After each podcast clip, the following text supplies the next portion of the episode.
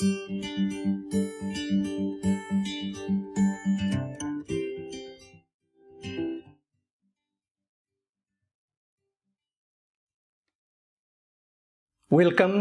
to the Indino Ministries, and thank you for uh, giving us uh, feedbacks, and also thank you for subscribing into our uh, YouTube uh, postings. And also, we want to thank you for giving us some uh, some questions, and also we would like to also thank you for some requests of some topics that uh, we should discuss in this program. I want to share something with you and one of the uh, latest questions that we have received from one of our subscribers. And his question is from uh, John 3.16. And since the question is in English, so I assume that our brother who is asking this question, I think that he prefer to have the answer in English. And so I'd like to read his question where it says that if Paul says in Romans 2:16 that his gospel will be the benchmark in the judgment seat of Christ for the members of the body of Christ to receive the reward, would John 3:16 be counted for uh, for them, the church, the body of Christ, to get the reward if this verse was applied in their lives? Um, I I assume that our brother who is asking these questions probably has something in mind saying that uh, the Gospel of John or the Book of John is not is not for us today, and of course it was not written to us. I would uh, I would say uh, directly to the body of Christ. Uh, the content and the setting of the uh, the writings of John it was it is an uh, it is one of the one of the four gospels and mainly devoted into the uh, the ministry the earthly ministry of Christ. And yet when you think of the uh, the specific verses and some other verses I know that before we will discuss the question is that I'd like to give some little backgrounds on uh, on the book. That when the book was written the gospel of John it was written sometimes in between 85 between 84 to 87 AD so you would imagine that it has been almost 50 years after the conversion of Paul. So if the conversion of Paul, that is the point, the turning point, and that would have been, let's say, if we consider that it was the beginning of the body of Christ, so the body of Christ must have already begun more than 40 years, almost 50 years. And so most of the recipients and the readers of the Gospel of John were already members of the body of Christ. Now, when you look at when you look at the scriptures, I know that you can, we can easily be swayed in sometimes using some verses uh, verses that has nothing to do the the meaning the real meaning has nothing to do with really our intentions and the truth that we want to emphasize but when you look at john 3.16 i'd like to return this uh, question to our brother who is asking this question is there anything in that verse that is contrary to the message of Paul today? Is there any part of John 3:16 that is contrary to the message of Paul? I'd like to read that verse. You know where it says, "For God so loved the world that he gave his only begotten son, that whosoever believed in him should not perish but have everlasting life." Okay? The first part of the verse where it says, For God so loved the world, is that true to us today? Is that the same message that Paul is saying that God loves the whole world? Is it true? I am sure it is. It's posit- positively sure. And uh, the second part is that, that he gave his only begotten son. Is that true to you today? Is that true to the message of Paul today? That God because of his love toward us, he gave his only begotten Son, which is the Lord Jesus Christ. That is true to us today. So when you think of it that when you think that is there anything, is there anything that is contrary to the message of Paul? No. It's in fact it's a complementary. You know, when you look at Romans chapter 5, verse 8, where it says that God commended his love toward us. It's the same. For God so loved the world. For God commended his love toward us. And he said, In that while we were yet sinners, Christ died for us. And he said, He gave His only begotten Son. And that is giving His only begotten Son. Was there something in the mind of the writer that he was, you know, that uh, has to do with the with the death of the Lord Jesus Christ? Of course, yes. Of course, it did. You know, when you when you think uh, John the Baptist, when he quoted you John the Baptist, when the Lord Jesus Christ coming to be baptized with John the Baptist, and John the Baptist said, Behold the Lamb of God that taketh away the sin of the world. Same. So there are more, in fact, to the end, until the end of the, the end of the book of John, there are so many things that are true to us today. The death of the Lord Jesus Christ in chapter 1. The birth of the Lord Jesus Christ. How the, how the Logos how the Word became flesh, the uh, the uh, the manifestations, the incarnation of Christ. It is true to us. There is nothing wrong with that. And so, uh, in fact, when you look at John three sixteen, it has probably better. Uh, it's a, a, better outline when you think of the uh, when you think of that passage, because it's not only that God loves us, but He proved His love toward us by giving His only begotten Son. Anybody would read John 3.16 today, nobody would, not unless if he saw uh, novice in the scriptures, that he would not think that when it says that God gave his only begotten Son, that he would not connect that to the death of the Lord Jesus Christ. Giving his only begotten Son has to do with his death by dying at the cross of Calvary. And so, you know, when you look at that, he said, for God to love the world, he gave his only begotten son that whosoever believe, believe it on him, whosoever believe it on him. The same thing. We believe in the Lord Jesus Christ. We believe in the Lord Jesus shall not perish. And, you know, when you look at in uh, Romans chapter 5 verse 8, it's not complete. You have to look at chapter 8 verse 1 where it says, there is therefore now no condemnation for them which are in Christ Jesus so there is now no condemnation for them which are in Christ Jesus. That is more complete, you know, in when uh, when you look at John. Now, when you when you think of the gospel, when Paul says that uh, men shall be judged according to my gospel, that all men shall be judged according to my gospel, that means from the time of Paul until the time of the rapture, at the closing of this age, the body of Christ, then all men all men shall be judged according to the gospel of Paul. Of course, yes. They will not be judged according to the law, for they were not, we are not under the law today, today. So we are, we are going to be judged and everybody will be judged according to the gospel of Paul. But the word gospel, it's not confined, it's not limited, its scope is not limited to just the death the uh, the burial and the resurrection of the Lord Jesus Christ. It has to do with the body, whole body of truth.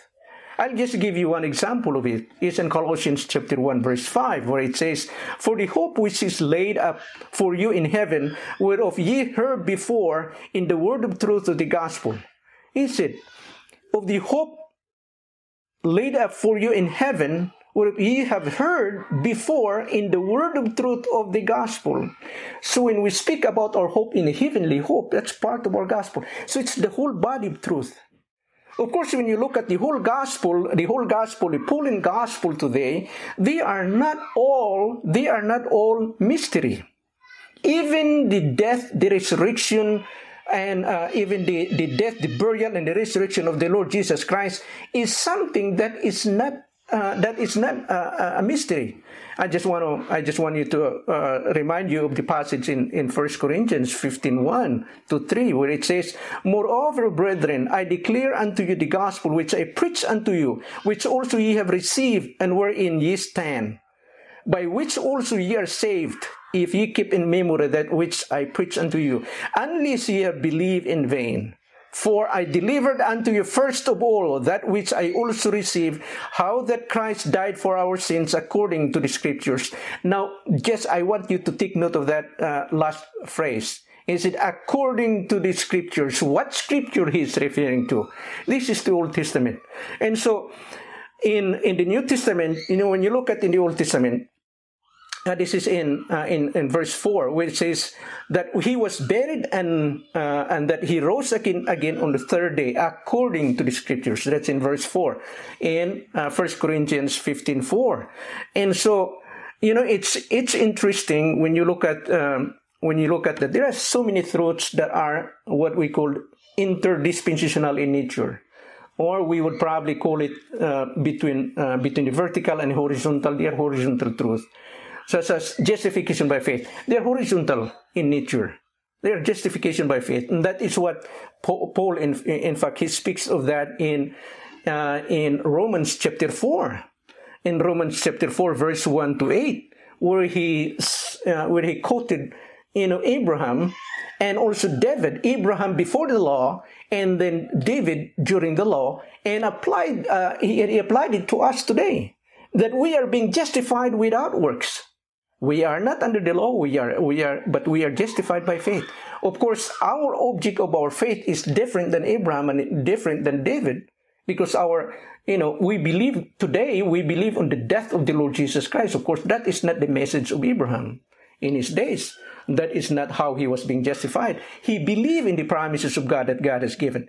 You know, in the in the New Testament, there are at least you know 300. Somebody somebody said that there are 300 explicit quotations or citations from the Old Testament. And out of the 300 citations from the Old Testament, 107 of those citations, explicit citations, really from the writings of the Apostle Paul or in the epistles of Paul. So you think of that. You know, you think that the amount, uh, the amount, the abundance of quotations of Paul from the Old Testament, so many of them.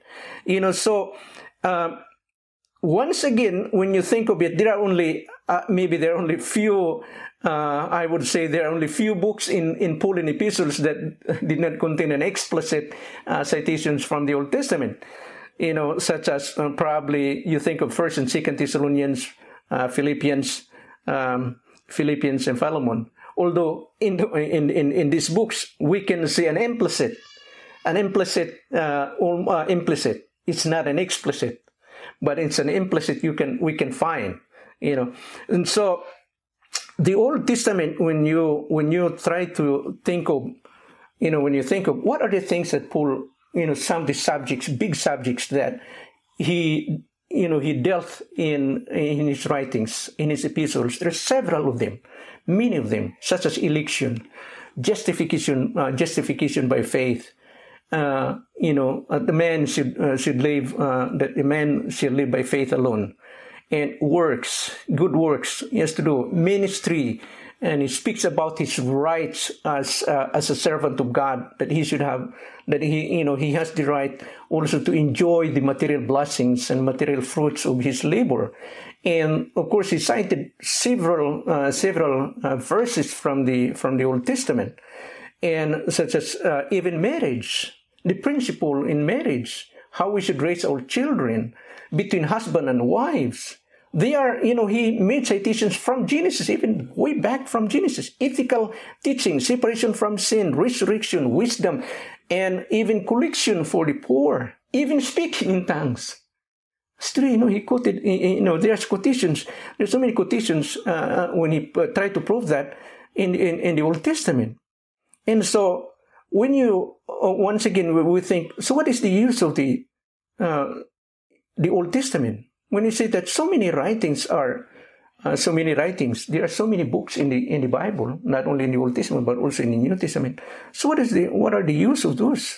You know so many of those verses. You know you think of those. But uh, the bible says you know when when we look at in uh, when you look at the scriptures paul says that those are uh, the whole scriptures said the whole scriptures are given uh, by the inspiration of God. And this is what he says in 2 Timothy chapter, uh, chapter 3, reading from 15, verse 15 to 16 to 17. It says that, and that from childhood thou hast known the holy scriptures which thou art able to make thee wise unto salvation through faith which is in Christ Jesus. Now he's talking to Timothy. He was being raised by a Jewish mother. and grandmother. And the Bible says, Paul uh, specifically says that he was being raised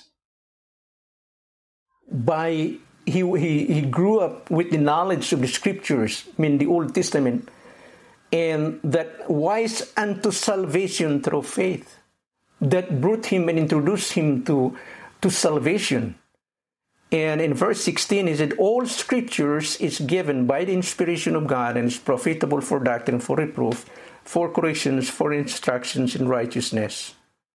And in Romans 15, that the man of God may be thoroughly furnished unto all good works. That's in verse 17. Now in Romans 15:4, where it says, For whatsoever things were written aforetime were written for our learning, that we through patience and comfort of the scriptures might have hope. Now all things, now this all these things, excuse me, happen unto them for examples, and they were written for our admonitions upon whom the ends of the world are come. So they are given to us for examples, for our lessons, for our, you know, for something for us to, to think how they live and how they were being justified and how God dealt with them and God's principles, that God's principles from the Old Testament all the way to the book of Revelation, from Genesis all the way to the book of Revelation. If nothing, if anything we preach, if we teach something that is not even from taken from the writings of the Apostle Paul, if it is not contrary to his teaching, therefore it's you know it's right. And that should be.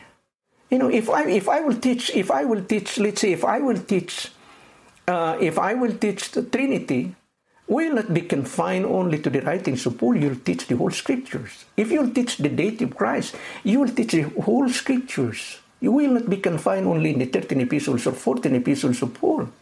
And you will be more, uh, you'll be more blessed and you'll be richly, uh, you'll be enriched with so many truths. And once again, the revelation of Paul, the whole revelation of Paul, they are not all mystery. They are not all mystery. And so many of them are interdispensational, intertestamental, you know, horizontal in nature. They're true. From ages to ages, they're the same. You know, uh, and so we are being blessed. We are being blessed. But we realize, and we have to acknowledge, that Paul laid out his authority as the apostle for us today in this dispensation of grace, the body of Christ. Of course, there are so many things that are mystery in this dispensation. Even the dispensation itself is a mystery. The church, which is the body of Christ, the joining between the Jew and the Gentiles and putting them in the, in the same body with no difference between the Jew and the Gentiles, that is a mystery. Our hope is a mystery. The ending of this dispensation was a mystery. The beginning of this dispensation was a mystery. So many things are a mystery. But in all, but not all. The writings of Paul and the teachings of Paul were mystery. You know, so many things, and we will be we are so blessed that today we can see the whole scriptures, something in the past, in the present, and even in the future, in front of us, laid upon us. That's beautiful. That's a real blessing to us that we can understand. And God will bless us if we handle the Word of God, if we study the Word of God, and we will apply the Word of God, rightly dividing, He will honor you, and He will bless you, and He will reward you. And God bless you.